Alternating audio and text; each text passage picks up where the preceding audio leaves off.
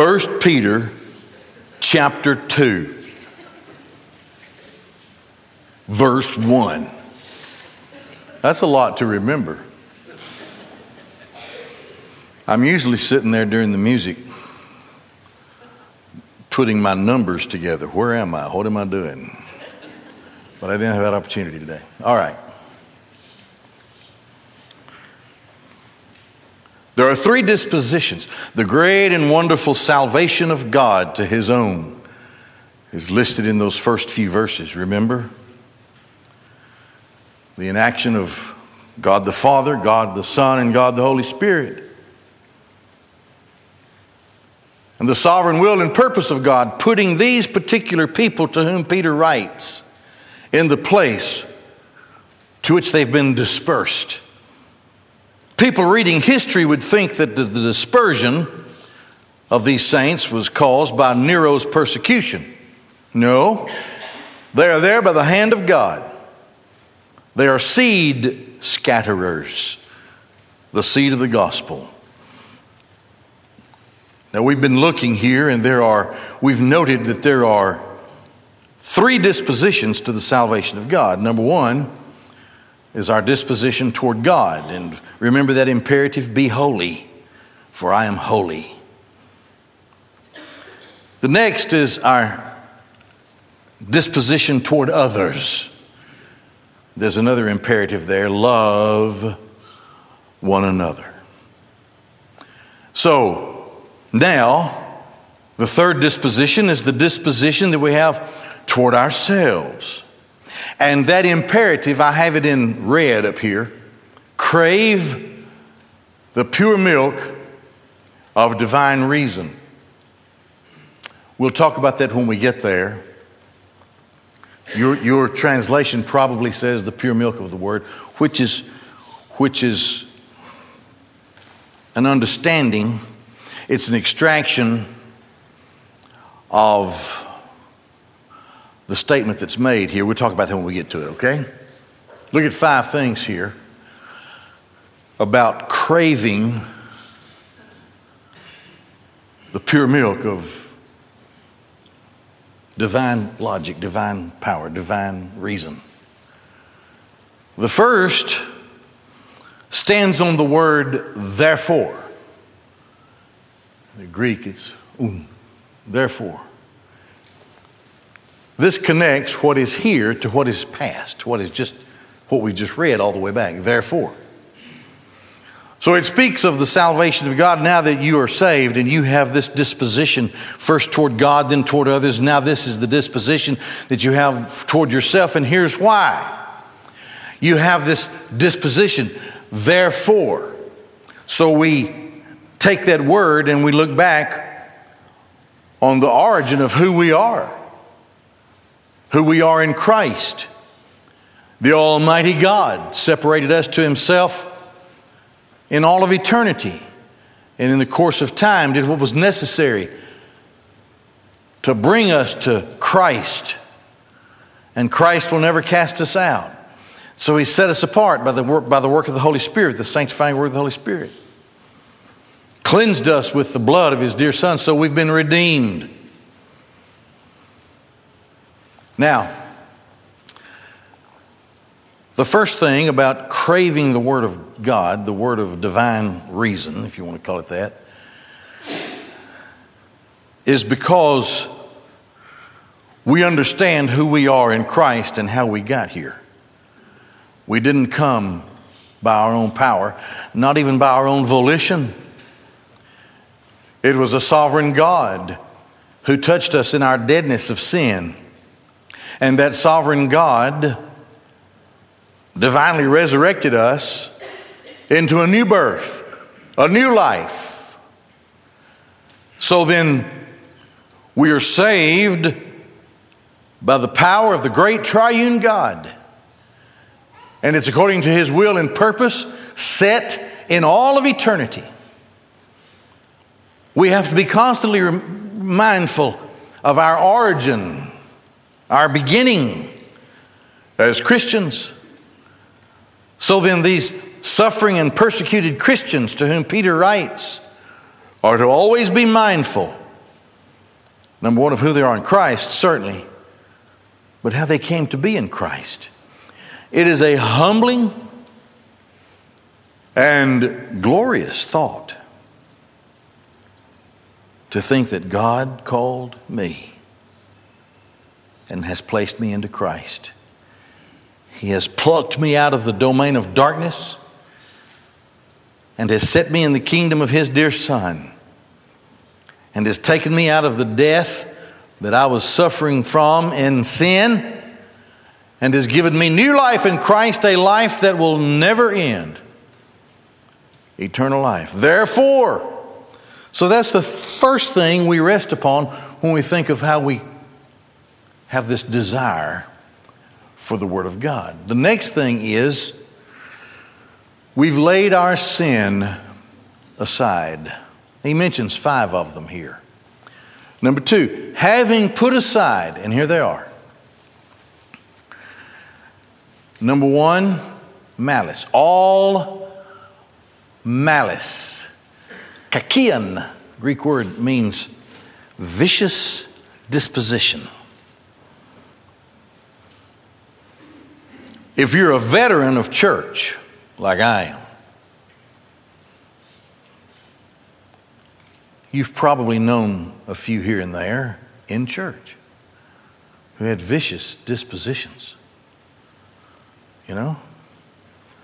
Not these people in their suffering and in their persecution, knowing who they are in Christ, they've laid aside sin, being number one, vicious dispositions, malice.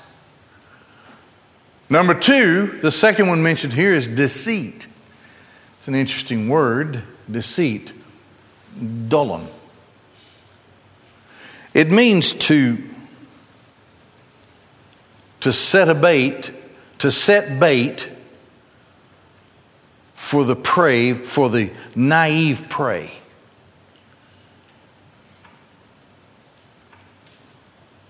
People in church here, these Christians don't do that anymore. They may have done that once, they have put it aside. They're not seeking in any way to deceive others, to set a bait and to do some kind of trick or, or something that will help them gain some kind of mastery in some way? No. The third thing mentioned here in this list of sins that have been laid aside hypocrisy. That's a fairly straightforward and simple Greek word. Hypokrisis is the form here. And we get our word actor from that word. Now, in the Greek world, on, on the stage, in those theaters that they had, they were open air and had all these semicircle seats and had a stone dome so that the sound could be projected. But sometimes you might miss a line of what somebody's saying. So, if it was something funny, a guy would put on a mask with a big laughter on his face. Right? He was a hypocrite. He was acting. It's a Greek word. Or if it was sad, they'd hold up a big mask with a crying face. Hypocrite. Play acting having put aside all play acting. There's no time for that in service to Christ, especially when you face suffering and persecution. No time for that at all. The fourth one is envies. Envies. Phthonos. Phthonus. That means grudges, to hold a grudge to have ill will towards someone else. That's what that Greek word means. Laid that aside, all grudges, ill will, envies. That's the fourth one he mentions. And then the fifth one is slander. Uh, another way to say that word is katalias, evil speakings, to speak evil of others. Slander. These are five common, hurtful, sinful attitudes that can be found in church. It's a ruinous thing. If you crave the Word of God, then you don't focus on those things. As a matter of fact, the Word of God delivers you farther and farther from those things. So, number one, you stand on the origin from whence you came in Christ, placed there by a sovereign God, before whom we bow and are humbled, and who we glorify into the ages of the ages. Secondly, put away your sin. Don't harbor evil, sinful attitudes. Number three, admit your desire as a Christian, the great desire you have, which is the pure milk of divine reason. All right, so it's like newborn babies. Now he's talking about milk. He's talking about infants. The Greek word speaks of infants, newborn babies. You crave the pure milk of divine reason of the blessed word like newborn babies. Now, we all know the picture of an infant who nurses, who feeds upon his mother's breast.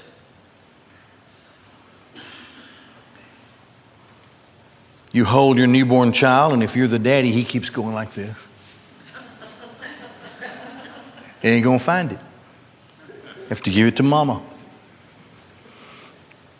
Because he has one basic driving craving desire the pure milk of his mother's breast. Nothing else will do. When I was a kid and I had, I had nieces, I was eight years older than my first niece and 10 years older than my second niece. I used to put lemon juice on my finger to be entertained by the face they would make. they wasn't craving that, you see. They wanted something. To me, it was funny, but it was not so funny now. I thank God I've made it this far in life and they haven't hired a hitman to kill me.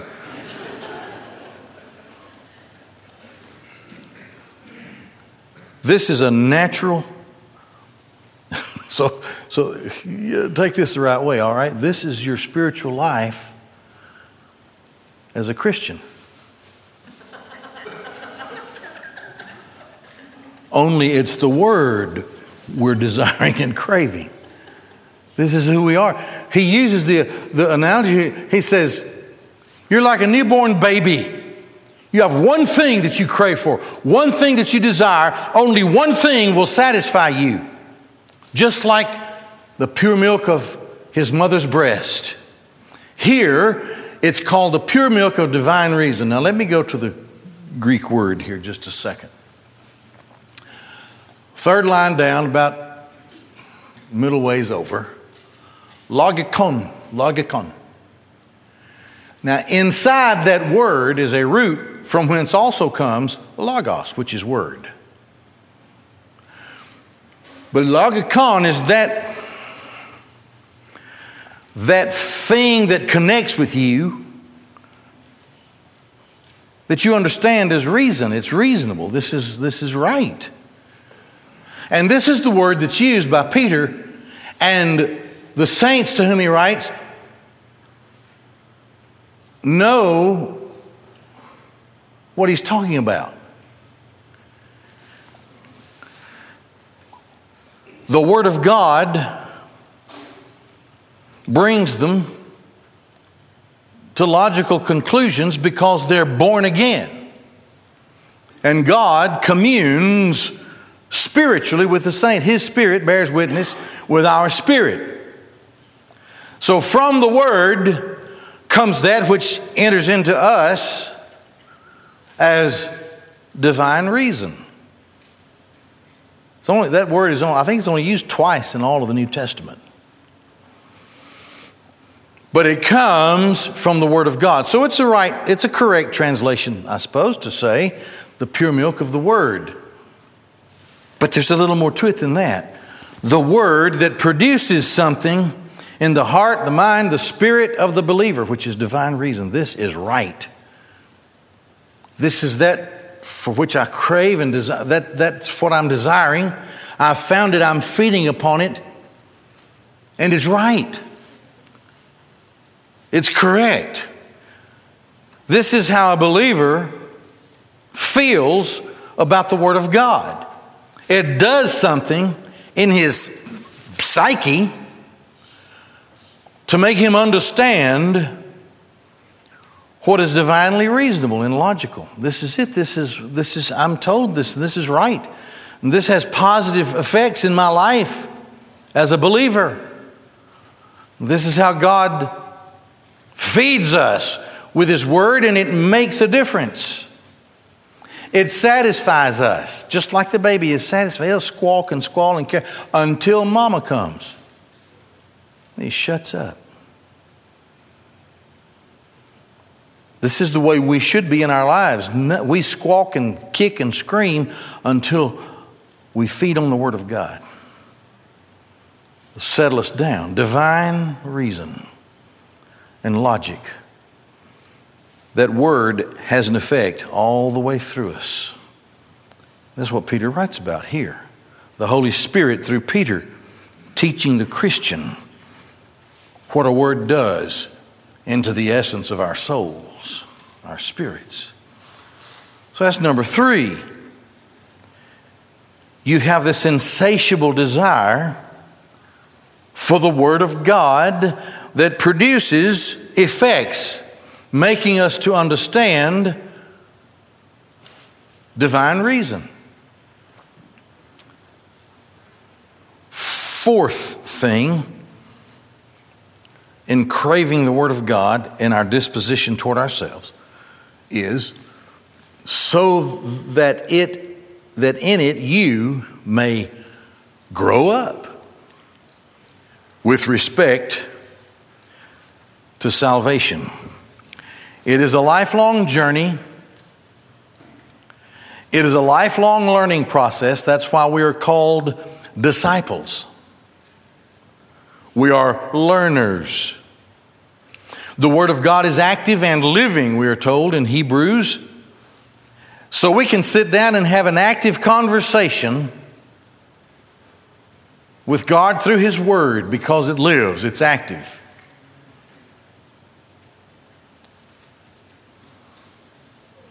You're always learning something about other people if you're around them a lot.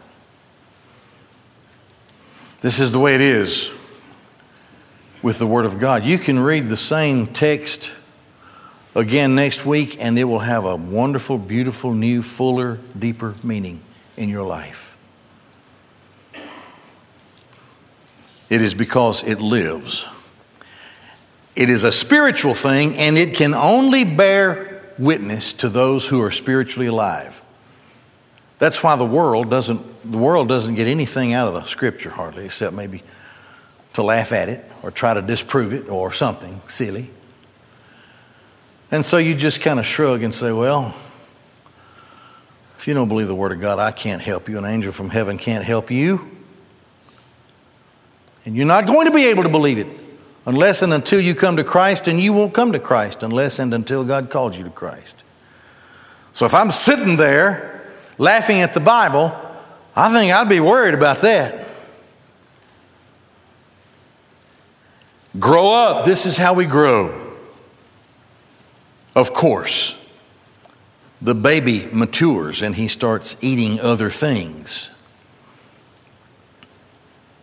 that enrich him in stronger ways to, you know, to solid food and so forth.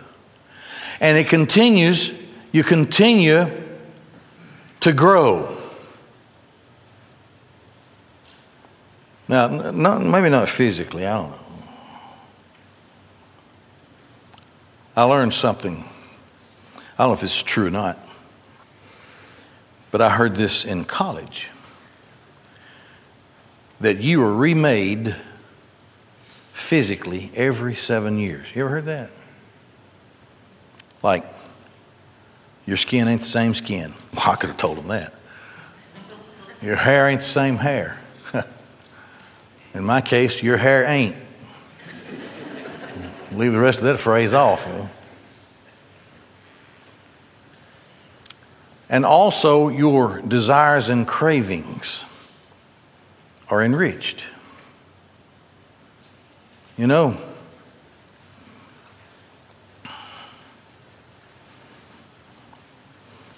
I'll eat stuff today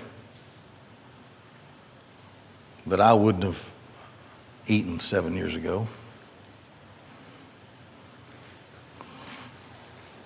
The diet, there's a, there's a, it, it morphs into other and deeper and richer things. I put that in a spiritual sense. You grow in Christ, and who you are deepens, is enriched the more you study it. It's an amazing thing. Look, I, I, can read Great Expectations and I get the same thing out of it that I got the first time I read it. But not the Bible. And I'll tell you, I've read the Bible through a lot of times. It's all I do practically. Study the Bible. There's always something new. It's an adventure, something new. Man, I didn't know this before. God has grown me, has matured me in the faith. This is what we're doing. Our desire to, our craving of the pure milk of divine reason that comes from the Word is in the process of maturing us and growing us up in our salvation. What a happy day it was. A little boy, I got, I got saved. I was baptized. I told people about it. I had little cousins that were older than me that had never come forward.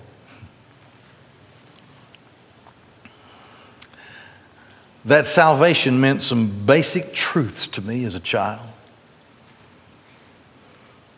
But the meaning of that salvation, it's still the same salvation.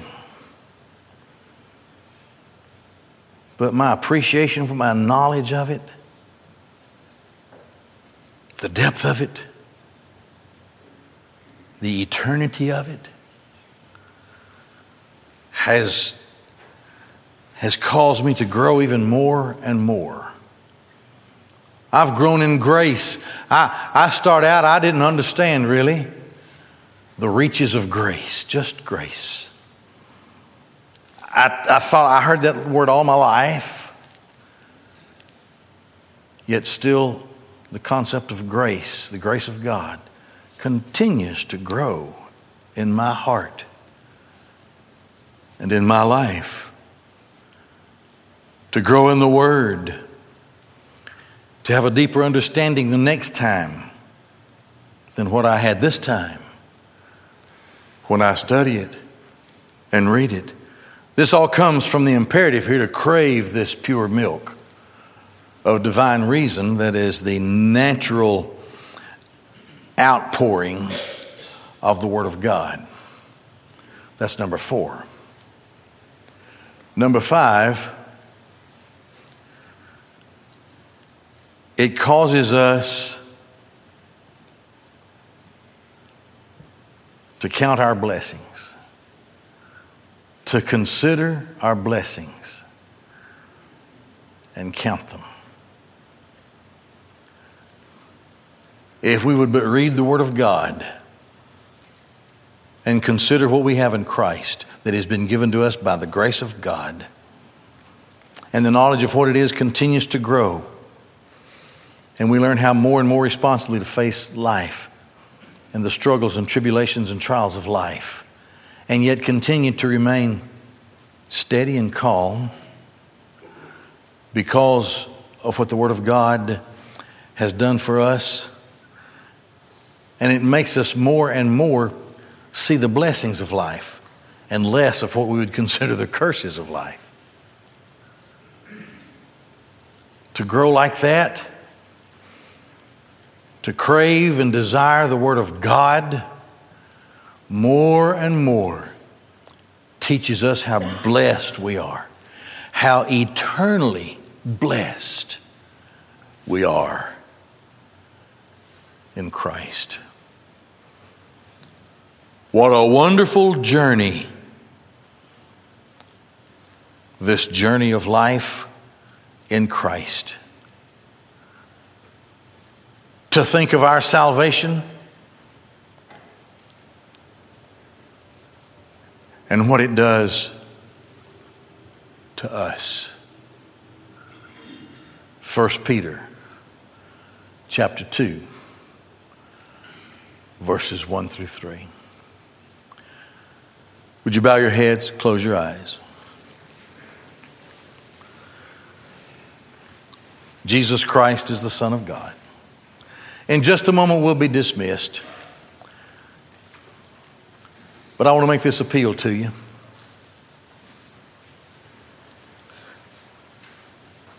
The Bible says if you'll just admit that you're a sinner,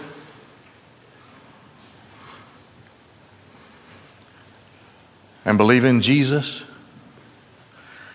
and call on Him in confession of sin to save you, He'll save you. In just a moment, we'll be dismissed. As you exit, you will see just right across the hall deacons and wives standing in the doors of those rooms, a couple of rooms there, ready to pray with you. Would you, are you, would you come to Christ by the call of God today? They're there to pray with you. Maybe you would come and be a part of Shiloh. They are there to help you with that and to pray with you. So that's our invitation. Remember that as God speaks to your heart as you exit this room. For now, prayerfully, would you stand all over this room and we'll be dismissed in prayer.